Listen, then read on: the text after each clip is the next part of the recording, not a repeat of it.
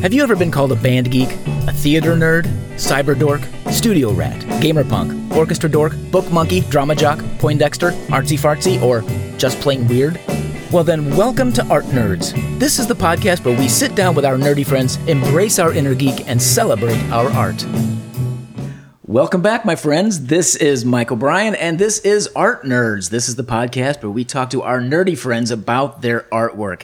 Today, I am super excited. I am at the home of my good friend Steve Connect, and he has put together a band called Union Avenue, uh, and they are rockabilly brilliance. uh, introduce yourself, guys. Say hi. How are you? My name's Christopher Myers. I'm the singer and the lead guitar player. I am Chris Manzella and the drummer. And I'm Steve Connect, the upright bass player. And these guys uh, are one of the best rockabilly trios I've ever heard in my life. How did you guys wow. Uh, get together? I'm going to start there. I'm going to start simple. How did you guys get together? I'll let them start their beginning and then my beginning. Yeah, this actually started, I don't know, about eight years ago when um, my friend Rob Fogler, who's a really uh, accomplished guitar player, he and I were in several bands together, and we kept thinking we needed to get a band going, but we never quite got the fire under us to do it. And he said that he had known of a kid, at that point, a kid in town here, that wanted to play rockabilly and was a, a good singer.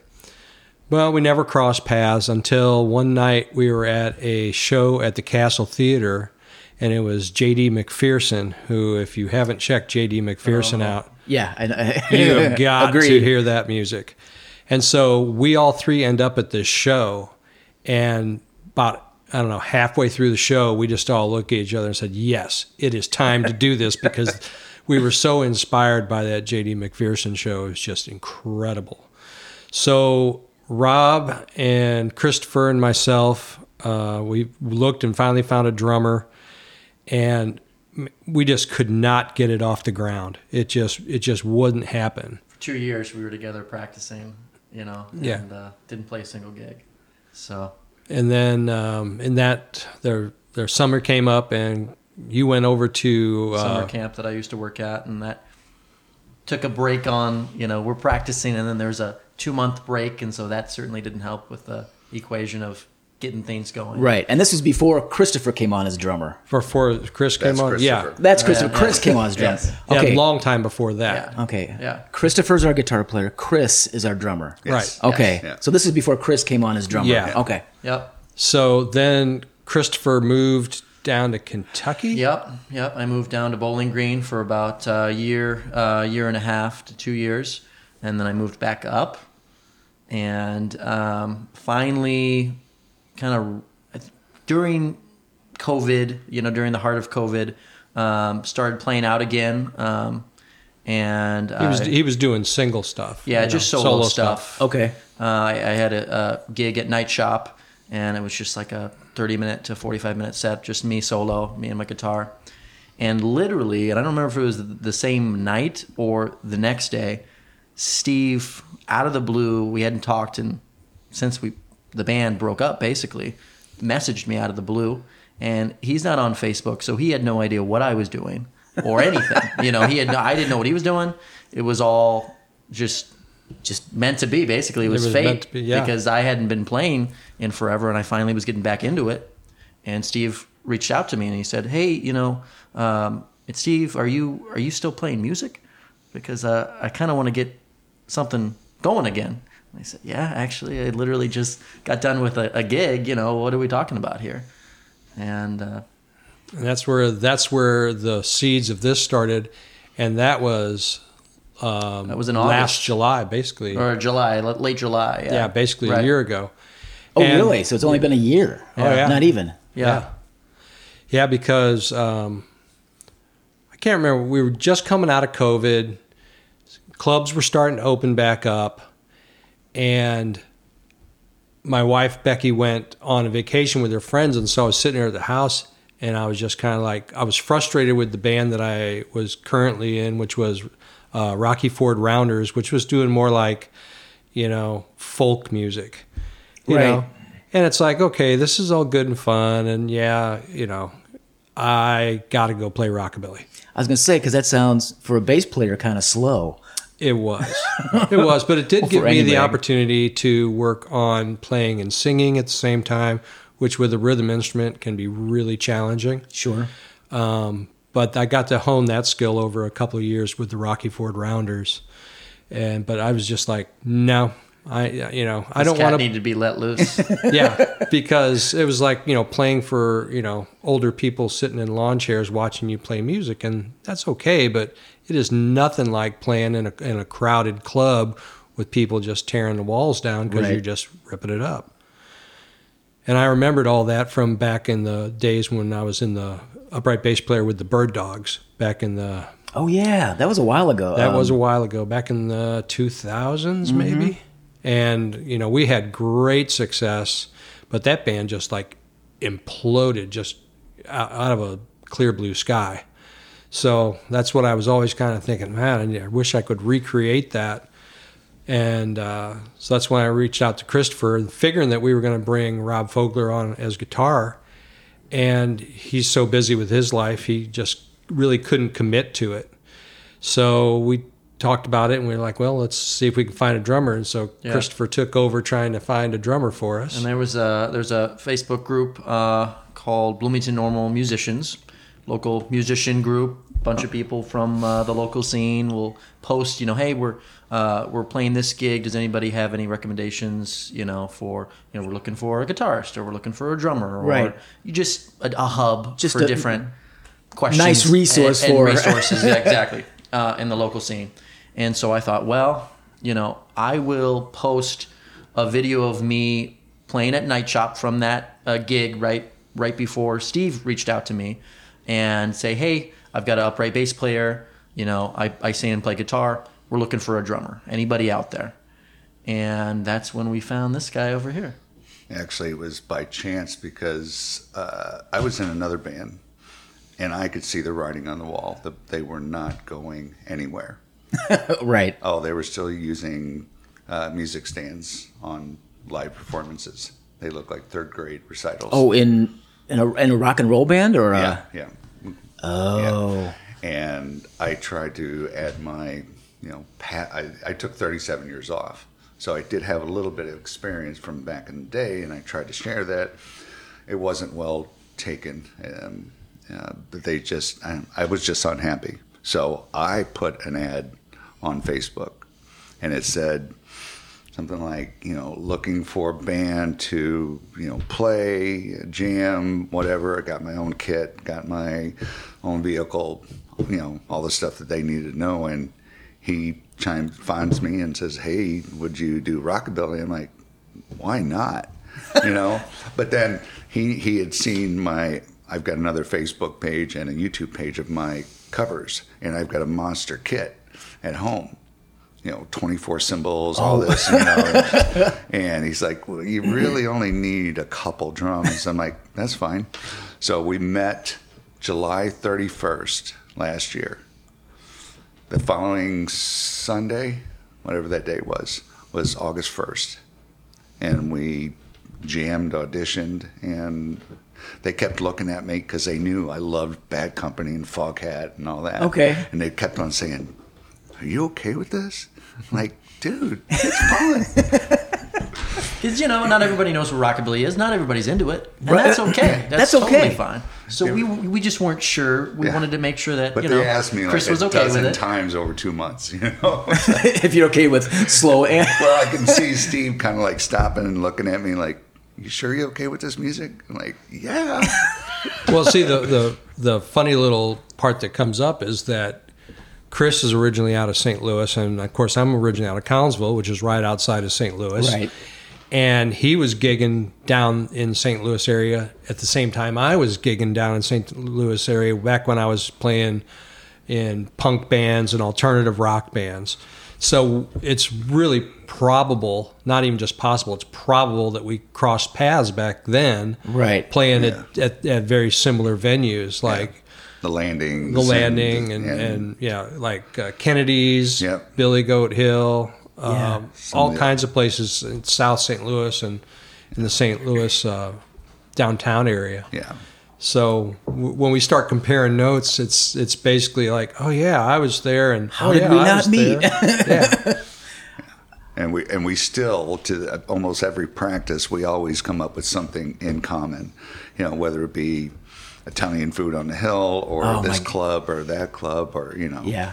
uh, so Yeah, yeah, yeah. I mean, I went to high school with Steve, in case you guys didn't know. oh So yeah, We'll have, we'll have to talk later. I'd like to hear about that. no, you can't talk because I don't think the statute of limitations has run out on some right. of that stuff. You're right. You're right. Fair point. uh, yeah. We'll turn the microphones off. We'll have a good time. Um, so, so between the three of you, how there's a million influences here. Yeah, In terms of musical styles, in terms of experience. Oh yeah, Um, for, for me it was interesting. Now i'm here because in the day when i was eight nine years old my mom and dad had stacks and stacks of 45s elvis jerry lee you know uh, the supremes uh, you know all the motown the the 50s all of it. And that's all i did forever i would go outside and listen to my little white little record player and put on a little concert you know when you were kids you did Yeah, yeah. but As you do. that was embedded in my brain so then as i grew up i got into the you know the 70s and 80s and like i said Right. foghat and bad company and you know all that That crowd. but that other 50s and the motown and all that stuff was still here Still well, still well, way back there. yeah it was it was welded you know i guess it was you know my initial introduction to music it really was you know. and, and it really shows in how Chris plays this music because it's a, one of the things that we found with um, the Bird Dogs is that we had a hard rock drummer at that time in the Bird Dogs, and it brought such an enthusiasm that you wouldn't get with somebody that was laid back trying to play jazzy, you know, Right, right, right, right. So when Chris comes in with all of his influences, but a real innate understanding of that, you know, era of music, Right. Just without even thinking about it, just like on autopilot, man, he just crushes it and is absolutely. I mean, I'm not trying to just blow smoke here. The the best drummer that I have worked with, especially in rockabilly music. Congratulations. I, I, it was- I'm, I feel honored. Uh, I will say that we do. I think it's almost an unconscious thing that we do groove together. Mm-hmm. Because? I've seen these guys play, um, and they are it's tight. It's amazing, um, and It's it's it's always great as a as an upright bass player where you're doing percussive, but you're also playing notes, melodic notes, to not have to think about both of those things. And when you're playing with an excellent drummer like Chris, he's asked me like, "Hey, did you hear that?" I'm like, "No, I didn't." and that is what's perfect is I don't have to think about what you're doing. I know it's right, right, and so that makes it just all the yeah. Better. I mean, uh, I like I said, I grew up with a lot of the same stuff you did, Mm-hmm. Chris. Um, You know, my mom and dad were they were flower children wannabes, but we still had a lot of Jerry Lee Lewis, a lot of Elvis, a lot of that old. my mom used to go Yeah. down to Imperial Club in St. Louis. Oh, really? And see Ike and Tina Turner. wow, True story. that's Yeah. great. My uncle, Yeah. my uncle had a meat market down there, D'Angelo's Meat, back in the day, and they would deliver food to them. And I just found this out that my uncle Frank did not like Ike because Uncle Frank was old school. He respected women. Oh, and Yeah. yeah, I, I Yeah, had a so- troubled past there. that- yeah, She was mom just loved Elvis. You know, when we went to Nashville, I almost you know, there's times I would just want to cry because it's like, you know, I would love to tell mom, you know. She would love it. She Yeah. like just like wow. Yeah, because yeah, because I kind of grew up with this kind of this style of this kind of old '50s rock and roll stuff, Mm-hmm. and then uh, like most people my age, you know, the Stray Cats hit the scene, and then like, oh, so that's rockabilly. I Right. get it. Yeah. You know, then you start digging into Eddie Cochran and you know the history of it and all that Oh, yeah. good stuff. Um, other influences like uh, Christopher, Steve. What? I mean, are, you're the youngest of the group. Christ- Sure, Yeah. yeah. Have has it always been rockabilly for you? Well, it's interesting because I'm a very old soul in many ways, not just music, but uh, you know, I drive a '54 Chevy. Tell the Elvis story, how you got introduced to Elvis. Yeah, so you know, like the the story is everybody's like, why, why do you like all this old music? You know, you're not an old person. Like, what gives? Like, what's going on? And honestly, the short story is when I was a baby in the crib, my dad would play the oldie station. Then I would go, you know, fall asleep to the oldie station when it was, you know, 50s doo-wop music and rock and roll and mainly 50s stuff. You know, a little Right. bit of early 60s. Uh, and of course, as years went by, you know, the oldie station gradually went to, you know, 60s. Now it's what, 70s. Now it's 80s. You know, but back then when I was a baby, it was 50s, doo-wop, rock and Right. roll, all that. And so that was kind of ingrained in, in my head. And I was always uh, listening to that music when I was g- getting older as a kid. And then I think maybe like my eighth birthday party, uh, my parents were like, okay, um, it's going to be, you know, your birthday. Let's do a, you want to do a themed birthday party? And I said, yes. And they said, well, I know you really like oldies music. You got to pick a decade. Like, are we talking 50s? Do you want a 50s party? Do you want a 60s party? And I decided I wanted to do a 50s party. And it, that was, that cemented, okay, I like all of this music. I'm definitively, I've picked the 50s. And Okay. it kind of went from there.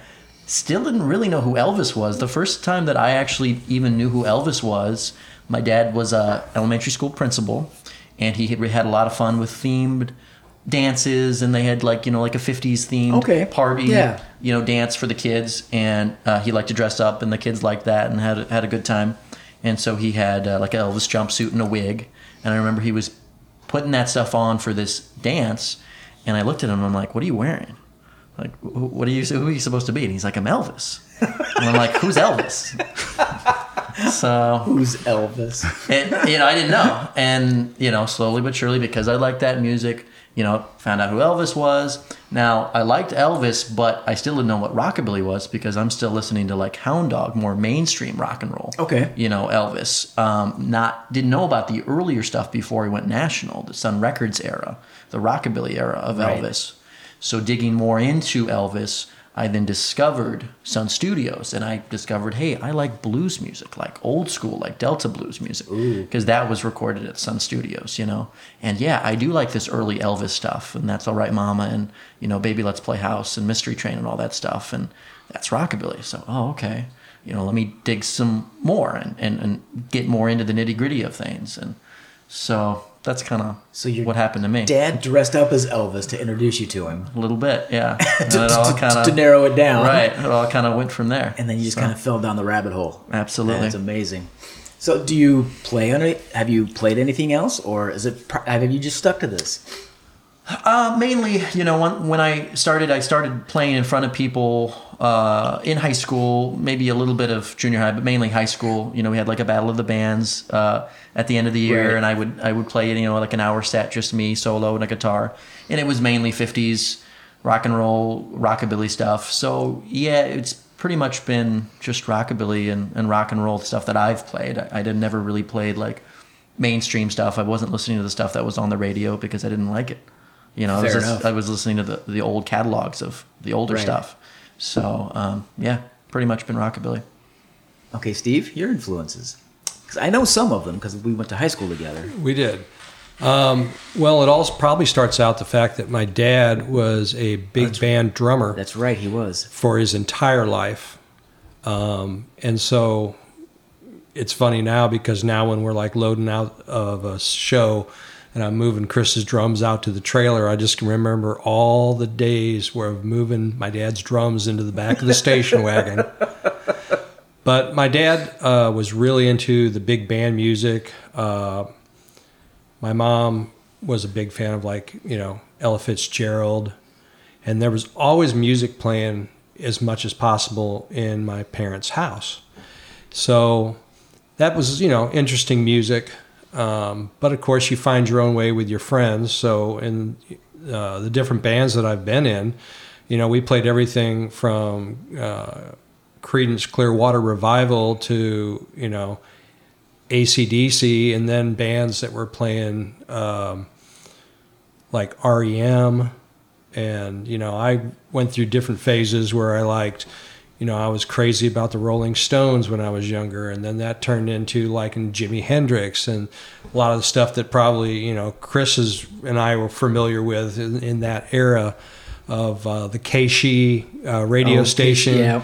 down in St. Louis and their KSHE classics that they played. We still talk about a lot of that stuff, and then that morphed into more of the uh, the British New Wave invasion, Oh, the- uh, stuff like the Smiths, Okay. and you know um, yeah, Clash. the Clash, ex- absolutely the Clash. I remember Ramones. you. I remember one of the Police albums came out, and that's all you could talk about for like two weeks.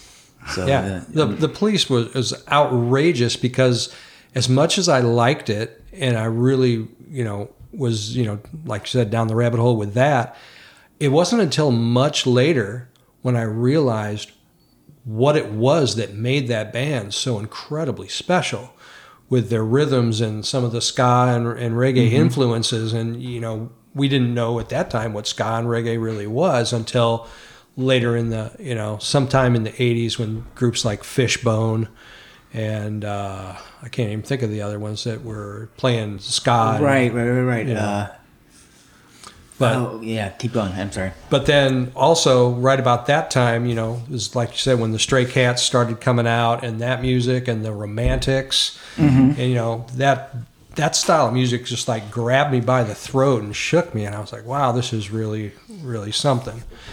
And um, I was uh, living with my friend Kelly Laster, who you know, Kelly Flash Laster Flash Laster. and uh, he really really liked the rockabilly music and had actually met a lot of the old rockabilly stars and got them to you know give him autographs and mm-hmm. stuff and he had he knew you know i've been playing electric bass in bands and he's like no no you need an upright bass and i'm like i'm not going to buy an upright bass i have no interest in this i don't even know how to carry it And so one day he's like, "Get in the car." I'm like, "What are you talking about?" He said, "Just get in the car." And we drove to Swing City Music in Collinsville, and he had spied in their like junk music closet an upright bass, and he's like, "You need to buy that, and we'll get it up, and then we'll start our own little rockabilly band, kind of like the Stray Cats or Right. whatever." And so I'm like, I don't know. He twisted my arm just right, and so I paid two hundred dollars for this beat up old bass, and um, had to figure out how to get strings because back then you know, there was really wasn't internet.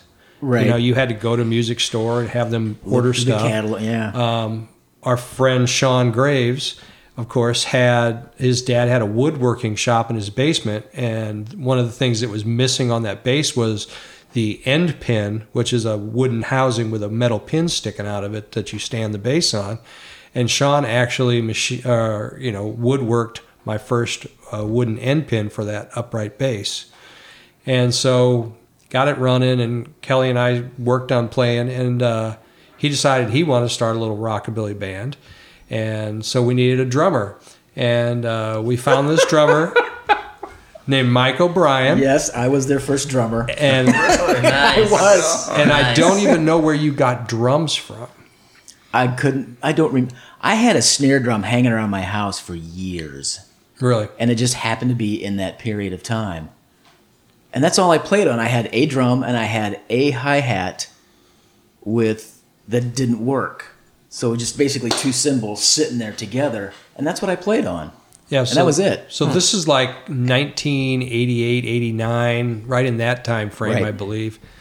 Um, I think we all three of us probably practiced maybe twice, and then we played a uh, open mic One gig. at the uh, Stagger Inn in Edwardsville, Illinois, and I think we played three, maybe four songs tops because that's all we knew, and uh, that never happened again.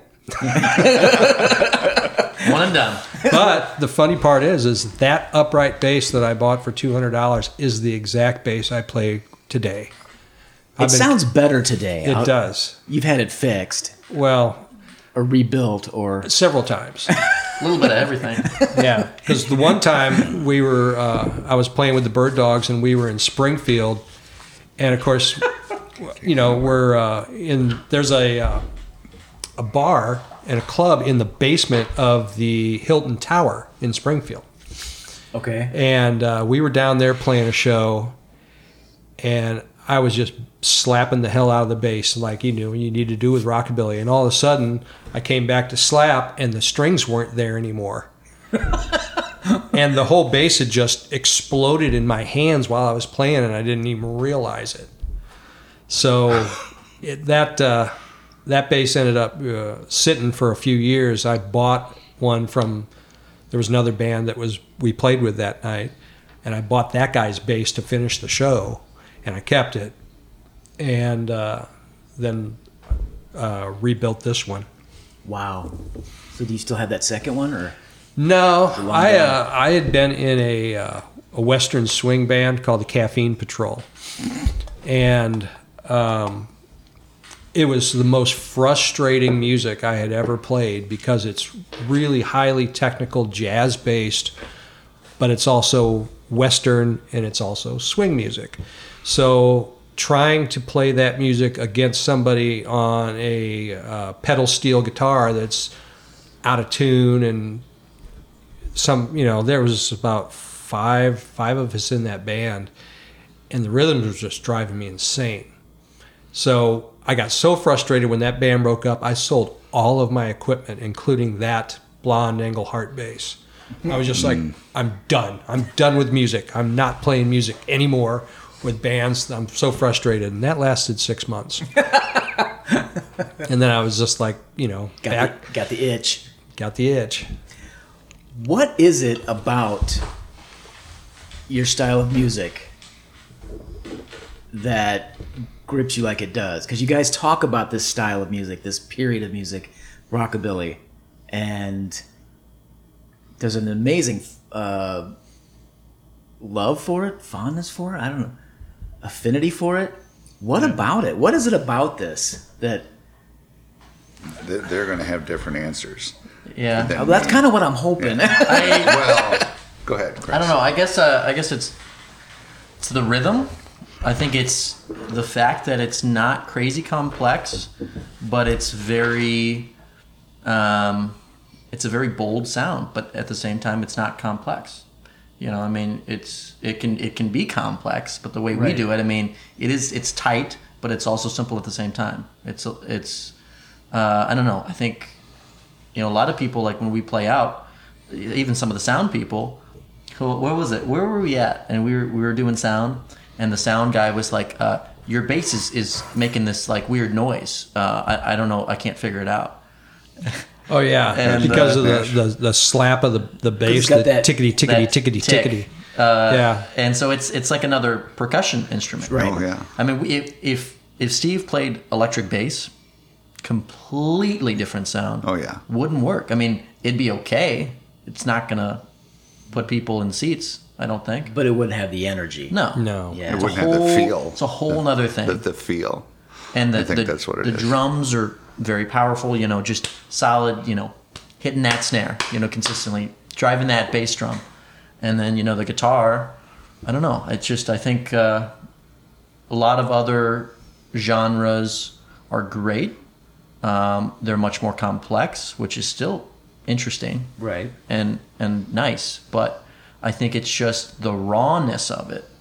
And it's not again it's just not complex. I don't know. It's it's just really raw it's very um, it's a very driving rhythm and, and visceral. beat and you know Yeah. wild and i don't know i think it It- it's it not- makes us get Yeah, into it more It's than just to calm down yeah, it's not complex, but at the same time, you have to be you have to present that certain element because uh, as I'm you know getting back in the drums in November, it'll be three years back into it, and I've read every video and you know some of the older drummers are telling well you got to do this and you know if you want to do this you got to do that. And a lot of them will just like you've got to play basics and they teach you the techniques and the things to hear from and like play for the song not play for you. If you can't dance to your music you know or if the you know if you if you can't dance it people aren't going to dance so it's just like the music in itself for me um, you know, I don't necessarily listen to rockabilly when I'm uh, cruising down the road. You know, I got my own tunes, but I love the music. So I've listened to it and I study it. So, you know, there's a part, each of us play a part. I can't go do a bunch of fills, you know, and I've got to be basic. And there's an art, I feel like there's an art to that, you know, to keep it, Not overplaying. yeah, steady, solid, and play the accents when they're necessary and keep it simple, bring it down for the dynamics and the vocals. And all that for me is just, it's a challenge. It's not hard, but it is a challenge, you know? It's actually surprisingly difficult for most drummers, and I've seen that you know firsthand because that's what Chris does really really well is he's got his basics on lock and he realizes like he and I talk about all the time there's a there's a music phrase called in the pocket and if you are a drummer and a bass player and you're in the pocket all you're doing is you're not trying to showboat you're holding it together you are 100% working to keep the boat rowing. You're not up you know doing anything flashy. You know that's that's for your front man to do. We're just in the pocket holding it together. And yeah it's it's outrageous because when you really study old rockabilly music from early early 50s Yeah. you know we there's a lot of debate on when it started Sure. and who started it and how it started but there's you know definitely a great musical recorded evidence of it being from 52 53 54 Around there. and these guys that were playing that were really basic musicians. They they didn't have a lot of training. Whereas like when the Western swing that I was talking about earlier, those were like really musically educated cats, man. And they knew their their scales and arpeggios and they had all this whereas the rockabilly is like, "Hey, I found a drum. I'm a drummer now." You know, "Hey, you know, I Here's got a this dollar. Let's cut a you know, my uncle gave me this guitar. It's only got three strings, but I'm going to learn to play it. Yep. And that's where this this just raw ruckus sound just it just came out of because again, there's a lot of debate as to where rock and roll started versus you know rockabilly. It's more easy to kind of narrow that down to it's you know Memphis and that area, Right. Arkansas, where mm-hmm. Johnny Cash grew up Yep. you know, Elvis and Mississippi, that whole area because there was such a uh, That Delta blues influence. the Delta blues influence. Country music influence. Yeah, and so as you start trying to kind of stack those together because of what was being played on the radio, on what at that time was called race stations, which were for quote unquote, you know, you know, colored people Right. back in the day. Um, but you had all these, you know, little sharecropper white kids that were tuning in on their little crystal radio sets Listening and listening to, to, uh, this. Dewey Phillips on WHBQ in Memphis. Yeah. And that's where like this explosion just came about. So would you guys consider rockabilly as kind of a and I'm going to use the term folk music in the sense that it is just people playing for their own fun. It's uh, I know folk music has its own connotations, its own kind of Appalachian, kind of sensibility, but it sounds the way you're talking is that it's not so much about being a trained musician or the most accomplished musician. It's about being the most passionate musician. Musician, or is, the is, word- I is that- it's a is- little bit of both, I but mean, is yeah. that part of it at least? Oh, yeah. The, the word I use is feel. And um, I'll let you take it from there. Oh no, no, no. I mean, he said the word, so he's got to finish that, the sentence, right? I just, you know, again, I, I listened to different drummers. Uh, you know, Todd Sucherman from Styx, he's been playing with him Oh, yeah. for 15, 20 years, I don't know.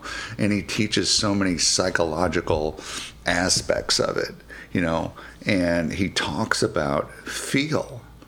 And that's, to me, it, it's almost an underrated word in music, unless you're really seasoned. You know what I mean? Uh, Yeah. Because if you don't, if you play a song and it doesn't feel good, whether it's, you not right. playing or the audience feels it, there's feel so many different ways. It's not right, and I I honestly feel like our music when we play, there's that groove, that feel. It's simple. It's very simple, but it comes across as a good flow, a good vibe, a good Something feel. deep down just Yeah. triggers right. Yeah. And like you know, for example, um, when we are practicing, and we'll say, hey, you know, we we've figured out a couple new songs to do, right? We like it. There's a horn section in this song. We don't have any horns, right? There's a there's a piano solo. We don't have a piano, so we're listening to it and we like it. We got to figure out how we're going to do it Right. as us. And yeah, I mean, and that's what happened way back in the day. I mean, if they were listening to, you know, uh, some of the jump blues of the day, you know, yeah, I mean, there'd be a five-piece horn section behind them, and a, a guy on a piano, Right. and, and a drummer, and an upright player, and maybe two or three guitarists. Well, how do you cover that when you've only got three guys in your band? and not even the same instruments. Yeah. and so that's what we have somehow stumbled on because people go, "Oh man, your sound, you you know, for three guys, you make a lot of sound, but it's not just like blazing sound. It's like it works." And so we actually stood around practice a couple times and scratched our heads and go, Whoa, "What is our sound? What is that?" Yeah. You know, how do we continue to make of these other songs in that sound? And it is just, uh, it's just passion for what we're doing. Yeah. You and know? that that feeling that uh, Chris was talking about, you know, I bring up practicing and, and you know working on new songs. What is it? Three times, four times? Yeah, I think Yeah. that's our our uh, we play song our practice a song an average of three three times Before we get that that, before that it all of a groove sudden is like down, that as feel. Steve says Yeah. that's got bones. yeah, know? that's got good bones. It's- yeah. But, it's it- usually three to four times, and then it's like, oh yeah, there it is. Oh, before We start getting Before into it it before clicks it in, the the clicks. first two, sometimes you know, We're figuring out what sometimes we're even playing. the third time, it's like, ah, I don't know. And I've just noticed it in our early time, you know, last year. Like, let's just play it three to four times. It's usually the third or fourth. It clicks, and yeah. it clicks. All of a sudden, then the arrangement's there. We each know our part, right. and then we can reproduce that over and over again Yeah. with that feel And, that just makes yeah, it just chug along. It does go back to the feel because initially the first two or three times we're we're lear- learning individually. Like I'm learning my part, how I interact with him and, and Chris. How it you know, and he's doing the same. We're all doing that same thing. You know, we're trying to make it like, how does that sound? You know, and I'm playing, like, and I'm listening to Steve, and I'm listening to the vocals. You know, but by the fourth time, all of a sudden something just meshes. Second or third time, we maybe figure out what we should be playing, Yeah. but we're all stiff because we haven't done it a lot. Right. So we're kind of trying to figure out, okay, is this right? And then if we figure out it is right, then again, a couple more Yeah. times, then we get into it. We're more relaxed. We say, yeah, this does sound good. And- we'll and- relax a bit. We'll, we'll blend and gel And together. Sometimes Steve or I will say, okay, let's do this with energy. And then we kick in, and that's the key. Yeah. Yeah. A, a, a great example is um, there's a song by Warren Smith, "Uranium Rock," and I've been I've known this song for 30, 40 years. Right, awesome song, and we decided we wanted to do it, and it took us multiple times. Play, I mean, we're all playing it fine, but we're just looking at each other, going, "Why doesn't this work?" different drum beat, a different guitar, you know, riff, or Yeah. different Yeah. bass scale. and it's because you know like like christopher said earlier you know on the cut by warren smith there's somebody on the piano and it, it very well could have been jerry lee lewis Yeah. doing session work at sun Studios. He was a session player before he was big. Oh. so there's there's back you know that and that adds a, a beat to it it adds a separate bass line and a separate melody line on you know underneath what they're playing on the guitars and the you know the bass and so we're trying to figure out well what do we got to do i mean because I, I was about ready to hang that song up because i'm just like i don't feel it i the just first couple times, I had a groove. I, I was doing the main groove on the toms. And I felt, I'm like, that's it. But these guys are like, eh, I don't know. I it don't sounded good, but again, because And- we aren't yeah playing it and we don't have all the same instruments as the record Right. doesn't But- work in a certain different setting. So we But got to we figure that actually out. just kind of dropped it for a while, A little bit, yeah. a few weeks or so. I don't know, Yeah. and it just you know like I okay, wouldn't let's. give it up. I- I said, Wait, this is a good song. We got to do this. And then song. we Yeah. just tried it, and he goes, Christopher's like, just tr- play it straight. I'm like, okay, and all of a sudden, it was there.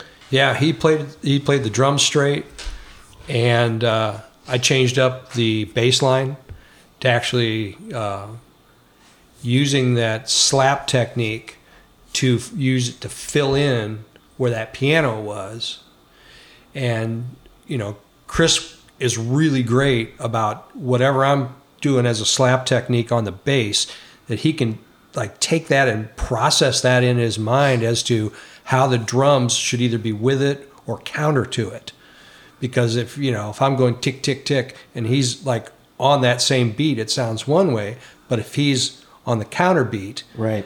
then it, you get a whole different feel Yep. and he, he's just like a magician being able to pull that out So is that part of your sound? Is being able to translate pretty much anything into this three piece? Well, there is a there. I'm going to say there's there is a chemistry. You know, I mean, we get along. We have situations that come up. Just I mean, because being in a band's like a marriage. You know, relationship. Sure. You know, we have. You know, I, I'll be the first to admit I'm I'm tough to deal with at times. You know, but we work through it. Uh, musically, though, um, yeah, we just there's there's a thing. You know. Yeah. That we just if we didn't get along, the music wouldn't sound Yeah. as good. Right. The- it- so I'm going to assume you get along because oh, Yeah. it sounds good. Oh, yeah, like I said, Oh, we've yeah. had situations, but we've sat down like mature men and said, "Hey, what's going on? Right. Let's deal with this." Well, you know, and, and, and that and the fact that regardless of what it sounds like on stage we run this band like a business and all three of us have a say there's no one set i'm the manager or i'm the booking agent we're all three constantly making decisions that affect the band as far as you know advertising and uh, where we're going to book shows at and so that helps everybody feel like we're you know 100% included in where we're going and what we're going to do and that's I'm, I'm going to assume that's vital to Absolutely. well, successful I, band. I honestly, I'll be at work, and I know he's at work, and I'm not sure what schedule Christopher has, but our texts are going, you know, and it's like. We practice, we play gigs, but during the day, it's almost like we have this individual business thing Yep. going. You know, I can tell. I can tell when the boss is or his partner's away because he's just texting it like crazy. But it's business, you know. Right. Yeah, He's like, right. "Oh, got an email from," and you know, like today I was talking to a drummer from another band in Nashville. You know, we're trying to possibly get something going, you know, down the road. You know, and Christopher's talking to this guy and he's talking to that guy. We're all doing something. Right. That is the the the joy of us or whatever you want to call it, but that's why we gig so much. We're all doing our separate I mean, we things did- to Yeah, I all come together and get Seven something going. gigs last year, and I think we're, we're like 20 already for this year. I don't even know. It's hard to keep track, And- honestly. yeah it's been We're it's not been a even- crazy year Not even one year yet. That's amazing. yeah i mean we just played at a, at a major rockabilly festival down in nashville That's right. Yeah, yeah, yeah. Um, How'd that go? It's It was amazing. It was amazing. It really Mine, was. Even for me being apprehensive, I walked away. Honest to God, true story. I'm cruising home and I'm thinking of grooves for potential original songs. Really? I mean, what the heck is that? yeah so that's the kind of impact, at least for me. You know, Oh, that's it was just exciting. insane. yeah nashville was a total mind blower. mind blower is exactly right because we went down there and we were going to be the first band to op- open up the festival, which was a, a Friday, Saturday, and then Sunday was a Sunday record stuff, show yeah. and stuff like that. But uh, so they figure, well, you know, we'll put you guys first, you know, and We're a nobody. we're you're, we're, we're nobody, right? We get first, and we get up there, and we hit it, and you could just see everybody's like jaws drop, like, where did these guys come from? and it was really apparent the rest of the uh, the weekend that we were there because I mean I couldn't even walk up and lean my elbow on a bar without somebody coming up and wanting to buy us drinks like we were like total rock stars. and people coming, oh, you should come play here. You should come play here. You need to be here, you know, and talking to the other bands. It was it was so cool to be surrounded by people that Like-minded people. rockabilly and the vintage uh, custom culture, as it's called Right. that that that's what it was all about. I mean, car shows and vintage clothing sellers, and you know, the place that we played had a, a you know a '50s diner and a bowling alley and a you know arcade, mm-hmm. and it was just and a complete rock club in the back, Yeah. Yeah. It was, backstage, it's like double con- decker. It was a converted old Yeah. Kmart. This massive old Oh, Kmart really? building. They made it into a bowling alley again, a diner. Oh, that's the, cool. The stage. yeah, All of that. If So you get a chance cool. to check out East Side Bowl in Madison, Tennessee, Yeah, it's just on the edge of. I guess technically it's Madison, but it's basically Nashville. yeah, Okay. And, just uh, just up from the Grand Ole Opry complex up there. Super 50s styled, you know, decor everywhere. It's quite you- quite the thing. And you blew him out of the water. well, we, I think, think what- we did. We tried to, anyways. here was the the evidence came to us throughout the weekend because when we played, it didn't look like there was a lot of people there. There's some people in the shadows. They weren't right up front. You know, Right. I, obviously when you're on stage, you can't see too Yeah. far.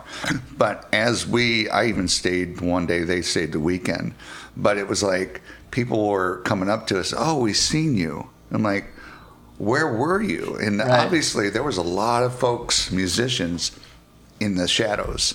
You know, in We the didn't even corners. know. Yeah. And that's how we got. Uh, we're kind of building a relationship with. Um, oh, Jane Rose and the Dead Ends, yeah, Yeah. which are out on Nashville, And the They're- drummer's from England, and he now he's in Nashville. Great band. I personally love their sound, and we're we're texting and you know trying to get a show for them. And but you know he came up and talked to Steve and I, and it's like, oh, you guys are tight, and and that blew my mind. I mean, you could come up and say, oh, you guys sounded good, but when Yeah, another Neo- drummer or Yeah. another bass guitar player It's a whole from nother- a established band comes up and says, hey, you guys did good. I'm like, wow. Yeah, Mia Lehman coming out and That's saying, me- "That's great. That's you know, That was that's for a dime me- a dozen. That was my mind blower. that's Yeah, great." the uh, the vocalist from what the High Jivers, yep. which I can't remember her name off the top of my head right now. But phenomenal, just Yeah. bluesy, Oh, man. raspy, growly Yeah. Ooh, voice. Oh, yeah. But Just she phenomenal. walked up to Christopher and said, "What'd she say? You got good vocals or something like that." She said, you, And- had a great, you have a great voice. yeah, Yeah. and we didn't even know she was at our show. For her to say that was like, you know, That's the, awesome. The heavens opened up and, and the sun rays came Yes, down. absolutely. I mean, and Christopher's it- smiling from ear to Yeah. ear right now, Yes. just for a visual And- reference. yes. you know, we're not trying to, you know, make our heads so big, but it is so flattering and, you know, to hear solid comments from solid people. I mean, even DJ uh, DJ Del Villarreal. You know, he we'd, he had played us uh, some songs uh, prior to the show, and then afterwards, and I think he said a couple different shows at very high, you know, praise. Yeah, And that's like, on uh, Rockabilly Radio, which you can find on uh, any of the web radio casts. Okay. Yeah. So it just, you know, confirmed that, wow, we've got something. Yeah. We're doing something right Yeah. because we're, we're getting too many of the right people saying nice things about us. Yeah. Yeah. And like I said, we're not trying to get our heads so big, but at the same time, it's. We- We're it's- trying to it's- expand our audience and get into the encouraging. scene. It's, you know, it's, it's encouraging to hear that saying, okay, let's do this, you know? Yeah. And, Absolutely. Yeah, that's you know ex- I trying mean- to keep our humility, you know, being humble. that's that's hard because I, I even told the guys, it's like, man, when I got back that Saturday or Sunday, it's like, it is so easy for my head to blow up and think I'm a rock star because just the whole, you know, I mean, the magnitude of Yeah. Nashville and the Yeah. people, Right. So you just got to bring yourself in, take the compliments, and say, okay, we're like I said, we're on the right page. We're doing something Yeah. right. Let's do And this. We got to record a couple videos with a guy from Bopflix. yeah. Which those are going to be uh, edited and released at some point. Yeah, within the next year. I mean, so uh, his name's uh, Chris, and he's from Bopflix. It's it's a one man show. He goes to all of these big rockabilly music festivals all throughout the world. He's from the UK, He's right? from the UK. Yeah. Uh, goes to Spain. Goes to you know Vegas, Nashville. Um, you know, Europe, all of these different rockabilly festivals, and he will film all of these different bands, whether it's in their hotel room, real stripped down, or a hotel hallway, or you know, Just out in a field, just different random, not necessarily like a performance on a stage, but just different Like improv. atmospheres and yeah, just more stripped down. One take, which is amazing. You know, say he starts a close up of a snare drum, you know, doing a roll, and it slowly pans out, and then it zooms in on the the vocalist, and then it goes to the guitar solo, and it's all one take. Um, so it's visually, it's it's very uh, very nice versus you know jump cuts of of. cut. He's got it. Yeah. He's got it down to a science. He's got it down. yeah, he's And so we did, We did two songs. and, and you know, one hit, boom. You know, it's like one take. Yeah. Okay, it's in the can. Yeah. Really? yeah, that was awesome. Next. He's, Oh, Basically. we got to do it again? he's like a yearbook photographer. yeah, pretty much. Um, excellent, excellent. So we're excited to see that come up, and uh, we're just trying to figure out how to keep moving forward, um, because uh, the the the people that come out to see us, you know, we have to keep them happy, and we really, really want to, you know. So it's like, what do they like? What do they don't like? You know. Yeah. Talk to me a little bit about actual performing, because you kind of started touching on it about responding to the audience and that you know having the audience respond back. Do you guys enjoy the performance aspect of it? Is that a question? Uh, of course. You all giggled at the same course. time, so something's going on. My story is I remember some of the antics that I used to do back in the day, you know, and it was just like we used to play Stray Cats, uh, Rock This Town, and I, I would stand up, pull my ride cymbal out, my snare, and just stand up and play it. No kick drum. Right. You know, so it was kind of like those theatrics. So after the first couple shows, that started coming back. And then I've told these guys a million times, it's like, man, I'm tired, but don't worry about it. As soon as I get the stage, I'm going to be fired. So I get up there and boom, Energy. energy. Yeah. And it's just, it's, it's awesome. Yeah. Yeah, I mean, the the worst day on the stage is definitely better than the best day at work. It's outrageous what it does to you because it's not like, for me, it's not like, look at me, I'm a bass player. It's like, I get to be a bass player for you people, and I appreciate that, you know, and I'm gonna give it my all. You know, I'm gonna give you 100. percent We just have fun on stage with each other, uh, with the audience. You know, just trying to let loose and not be too uptight. And you know, I mean, I need to work a little bit more. I'm, I think I'm getting better, but um, you know, I, I want to. It's it's both musically, like audibly, a show, but also you know they came to see you visually, Right. And so you want to you want to put on a show visually for them. So I'm trying to get more loose and and get more animated and into it for the sh- you know for the uh, audience members. And uh, so I think I'm getting there, but Yeah. you know, Yeah, it's like my dad. get al- into it. My dad always told me that because he, you know, like I said, was a big band drummer for so many years, and he just kind of always kind of drilled it in my head. When the audience comes, you know, they're coming. he- He'd say they're coming for dinner and a show.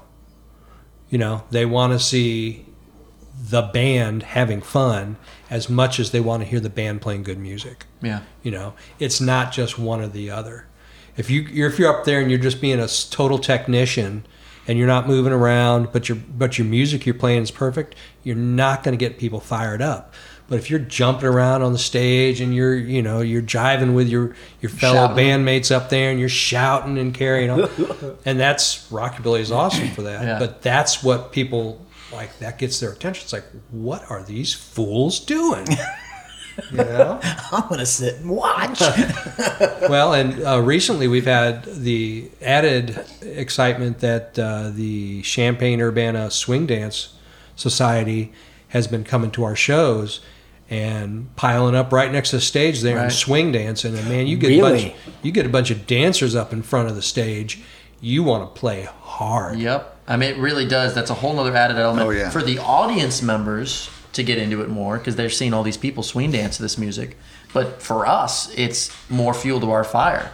I think Oh, because we want to, sh- yeah, we want to, you know, even just boost our energy more for them Right. to get into it and Yeah. we feed off of each other i think And Yeah. they, they have a good tendency to go try and grab people from the audience Right. and, and bring them out to swing dance with them. yeah Now that's an event. That's just Oh, nice. yeah. It is. It is. That's a We really, we really appreciate them coming out because that is that just turbocharges the whole show. absolutely Yeah. Absolutely. Okay, last few questions here. Um, this could be a rapid fire round, however you want to do it.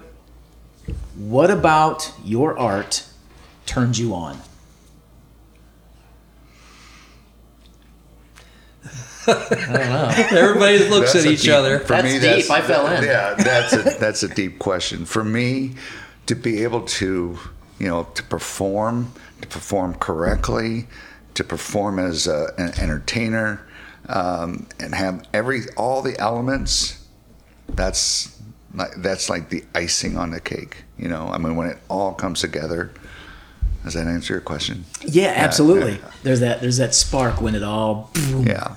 Everybody in the room is in the exact same point. Yeah. Exact mm-hmm. same point in and time part of and space. part of entertaining is knowing your your your your chops and everything, knowing your music. Once you know that, you can just close your eyes and play it.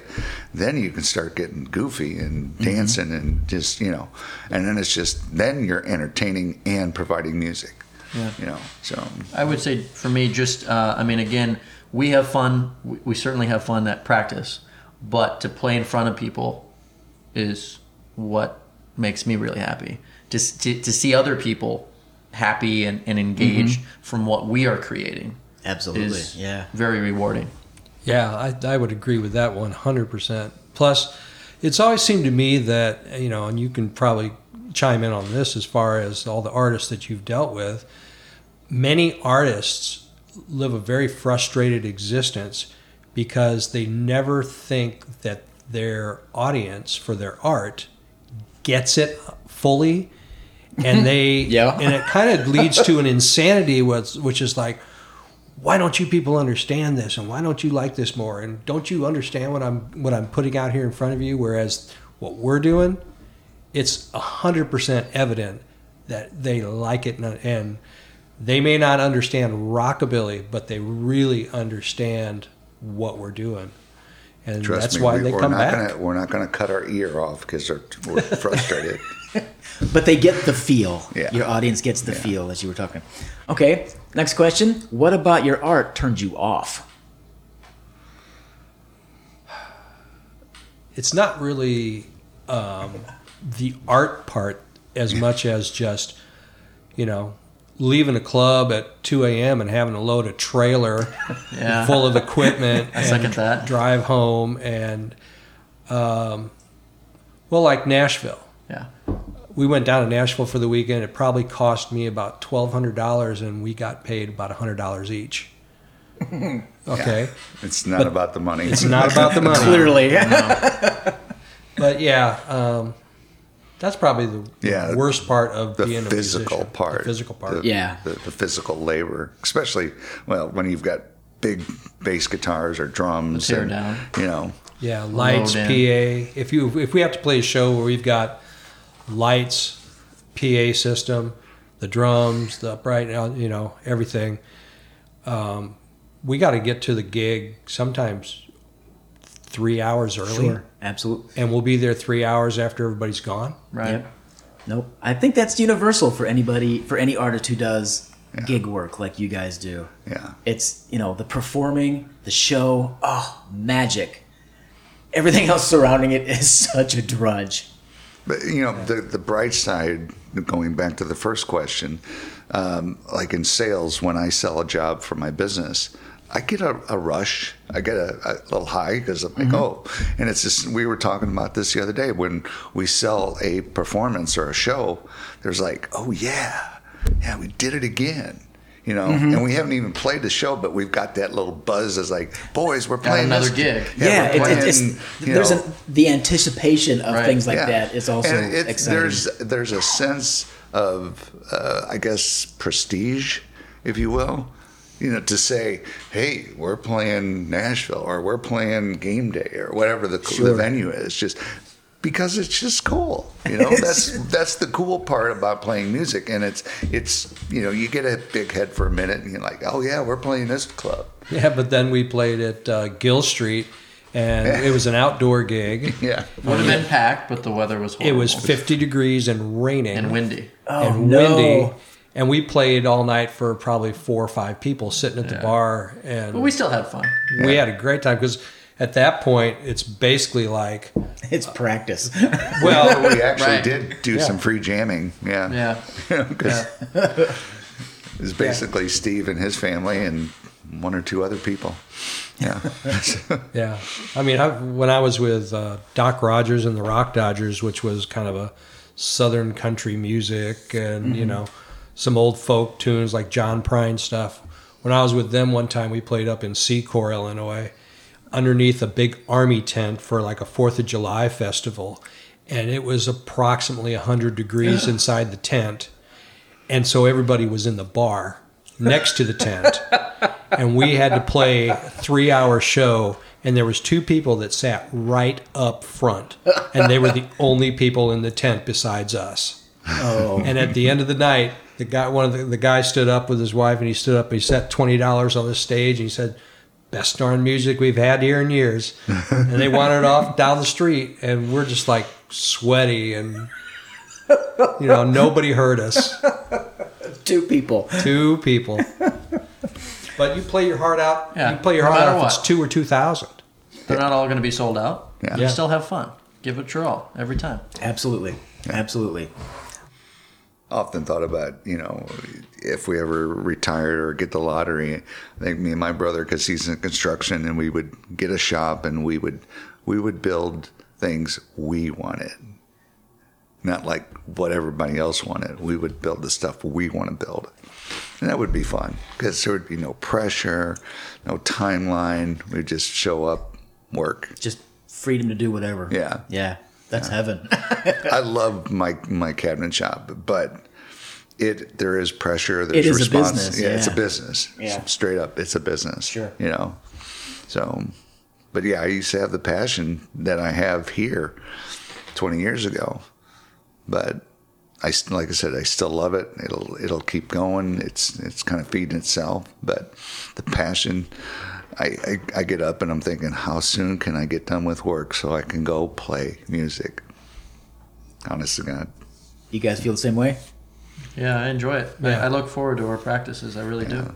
Yeah. And we uh, we don't skimp out on practices. I mean, I don't know how frequent other bands have practices, but we practice at least once a week, if not twice a week. Usually, yeah, consistently. twice. Yeah. Yeah, At least three hours a time at a time. Yeah. yeah, you know, and uh, we're constantly talking, you know, sending videos back and forth. Hey, what about this song? What about this song? You know, Yep. because we really researched the obscure rockabilly stuff that was never released but is now on YouTube. You know, by by somebody from you know Europe that somehow got a whole treasure trove of stuff that was brought over. It's incredible how much stuff's out there right Oh, yeah. now. So we're always trying to share that back and forth. Uh, Here's an interesting uh, something that hit me. Have you guys ever rejected a song? Oh Uh, as in terms of Oh yeah. yeah. We have. There's a lot of stuff that we would like to play that we can't play because it's so guitar heavy. Lead, Real intricate lead work. guitar heavy. And oh, okay. Yeah. without a, a fourth person to do that guitar work, we just can't do it. And there's a lot of songs we would love to do because the rockabilly catalog is immense once you dig into it. But we, we just can't, Yeah. you know? Interesting. Okay, one last question. Where can we experience your artwork? Well, we are on Facebook. Um, we post uh, both our videos from our performances as well as our next upcoming show dates on our Facebook page. Uh, it's Union Avenue. If you just search Union Avenue Rockabilly on Facebook, you can find it there. I will put links in the descriptors. Yep. Awesome. We're also on YouTube. Again, if you search Union Avenue Rockabilly, we're on YouTube. We're on uh, Instagram as well. Okay. Our handle is Union Avenue Band. Okay. Um, we've got upcoming show. I don't know when this will air, but we've got plenty of upcoming shows Right there. that you can see on our Facebook page because Okay. Yeah, Um, we, we uh, Chris or I d- do events, and uh, so usually at least a week in advance. Yeah. So, Okay, this Facebook event. but yeah, we're we're booked up to well, we've got almost what two gigs a month. Yeah, So two or three gigs, and we try and split them between, if at all possible, one in Bloomington and one somewhere outside of Bloomington, so that we're not constantly just barraging the people of just Bloomington. not just a local band. right. We don't want to saturate the Yeah. Bloomington normal scene. Yeah, we've got some. We've got a show coming up in Springfield. We're going to try and get back down to the Champaign Urbana area. We really enjoyed playing at the Rose The Bowl. Rose Bowl. Yeah. We had a good time there. Yep. and we're doing uh, the make uh, music normal, the Parks and Rec thing this Friday, but then the following Tuesday we had an opportunity to open up for Wayne Hancock in Bloomington. So we're, Wow. we're, do- So we're doing be- that. we're so excited to that was one of those. that. Yeah, I don't care if we just played last night. We're still doing it Right. Yeah, And that'll be our first time uh, opening up for a national for a act. band or for, for, for anybody. Yeah. Yeah. But yeah, a national act, and so people are gonna come. So one more step in the, Right. in then the big picture. People are gonna come to see him, and then subsequently they'll discover that we're pretty good too. Yeah. So- We hope. It's a lot of credibility when we're doing that. We're doing Nashville. Sure. We're doing our consistent gigs. You know, I mean, it's it's Just great pushing. if you're playing here or there, but when outside people say, "Oh, wow, you guys are playing a lot," you know, and you know, you you, you can't keep playing if you don't sound good. Right. You know. And again, I'm not trying to get a big head, but you know, we we practice hard. You know. But it's exciting that Yeah. you guys that the success you guys have Yeah, It have is. garnered in a year's time is Hard to believe. yeah. we're it is very hard grateful. I've never been in a band that's moved this quickly. I you know, I wanted to say earlier, I think a lot of that too, because both me and Steve are business owners, you know, and Chris has got his own little niche in in the group. So I think between the three of us, there's like three major forces coming together. You know, mm-hmm. Uh, I've been around. He knows a lot more people than I do. But you know, we we pull our resources, and it's like, oh, we know this guy that knows that guy. Call him. And same thing here. He's done some shows at some of the clubs, so he's got that influence. So Right. between the three of us, it's just a no-brainer. You know why we're not here, or why we're here. You know, right. So And uh, a little secret surprise that your listeners will know about that rest of our fans don't know about is um, July 9th, we're headed to a professional recording studio up near Chicago to start cutting tracks to either make a CD or possibly a vinyl 45. A vinyl 40, something you can sell at the shows. Absolutely. Because it is, you know, That's great. it's correct for the uh, For the scene. genre. for the genre. Yeah. That's Yeah. great. So, uh, like in two, like in a week, two weeks, you're heading Yeah. up there. Coming up. Yeah. Yeah. And by the time this hits the airway, you will have done this. You probably will have done it. Yeah. So we're gonna go up there. We're gonna record. Uh, right now, we believe what we're gonna do is we're gonna record and do the forty-five, and then have to go up for another recording sessions to fill out uh, a full CD, and then release those. Um, yeah, we're excited about it. That's exciting. ex- that is exciting. and uh, it's uh, the the place that we're recording at uh, has a lot of actual vintage equipment, both microphones and actual like sound mixing and tape decks from the 50s. A lot of the same models and microphones uh, that they used at Sun Studios. so you're going to go full scale full scale to time warp kind of Oh, thing. yeah, Yeah. yeah. We're We actually- analog tape and the We actually thing. had talked about going to Memphis and recording at Sun Studios. but the price of that for where we're at right now that can wait. that, that can wait Maybe next year. Right. maybe next year Exactly. but that that is a, uh, a a real opportunity because they they after the tours are over during the day they record it in there all night long and so Wow. we could do uh, an album of you know covers of unreleased Sun music at Sun Studios and release that either on vinyl or maybe on you know CD as well. And then of course the whole thing with uh, vinyl is that you also get to give your uh, the the fans that buy the vinyl get uh, download codes so they can get digital off. Oh, off the so they can have Yeah. the. they get the vinyl and they also get they can pull digital. A little code with like a QR. Yeah, a little QR code Download the- the link, you know, for the MP3 file. Welcome to the modern age, I guess. Right. Best of both worlds. Yeah. Yeah. Because it's when you're when you're trying to figure out how to get your music out there for your fans, you know, everybody says, "Well, CDs are dead." Well, what do you what do you sell at the at the shows? But I think the 45, the Wax 45, is genius with the QR code. Oh yeah. That's brilliant. So That's, that's super cool. that's how That's we try exciting. get our art out there. yeah, okay, yeah. Well, we will definitely To highlight this. And when we were in Nashville, they we had a merch table, but Steve was saying that uh, a lot of folks were kind of like looking around because they didn't see the forty the The music. Music. vinyl, Music. the vinyl. We had weren't t-shirts and Or the- stuff, or- but yeah, they wanted the music. They wanted the Yeah, or music, vinyl, yeah. yeah. So that was a good indication. Like, yeah, we probably should do this. Yeah. You know. You know, I was thinking before this uh, interview started, I'm like, I don't think we're nerds. And now after talking and listening, We're nerds. we're nerds, man. You are complete Yeah. art nerds, and uh, No shame. thank you. No shame in it. That's part of my podcast mission. You know, let's bring the art to the world and be proud of who we are and the geeks that we are. Oh yeah. Gentlemen, thank you very, You're welcome. very much Thank for you. tonight. I had a great time. Awesome. So yeah, did too. And we will, like I said, you can. I'll put the links down in the descriptors. They can find you on Facebook and Instagram and what was the other? YouTube. YouTube. Yeah, go to YouTube. Listen to these guys. They're amazing. Or we could, uh, Or they can come to your house. well, they could. Absolutely. or we could send you a digital. You could stick on the backside of your podcast. Uh, send me a digital, and I will put it in the intro over the voice under the voiceover Yeah. instead of my Yeah. regular one. But I'll put it on in. Uh, We've got four or five, don't we? At least. Yeah, we got some stuff Yeah. we could send you. Yeah, please do, please do. But I'll put it in there. Uh, so yeah, thank you guys very much, and more power to you. Come see us. Come see them. Go see them. Thanks for hanging around and geeking out with us. If you enjoyed the show, hit the like and subscribe buttons. And more importantly, join the conversation and leave us a message or comment. We'd love to hear about your nerdy art. Thanks again, and join us next week for more Art Nerds. Who long time man with a hood on. Good for nothing,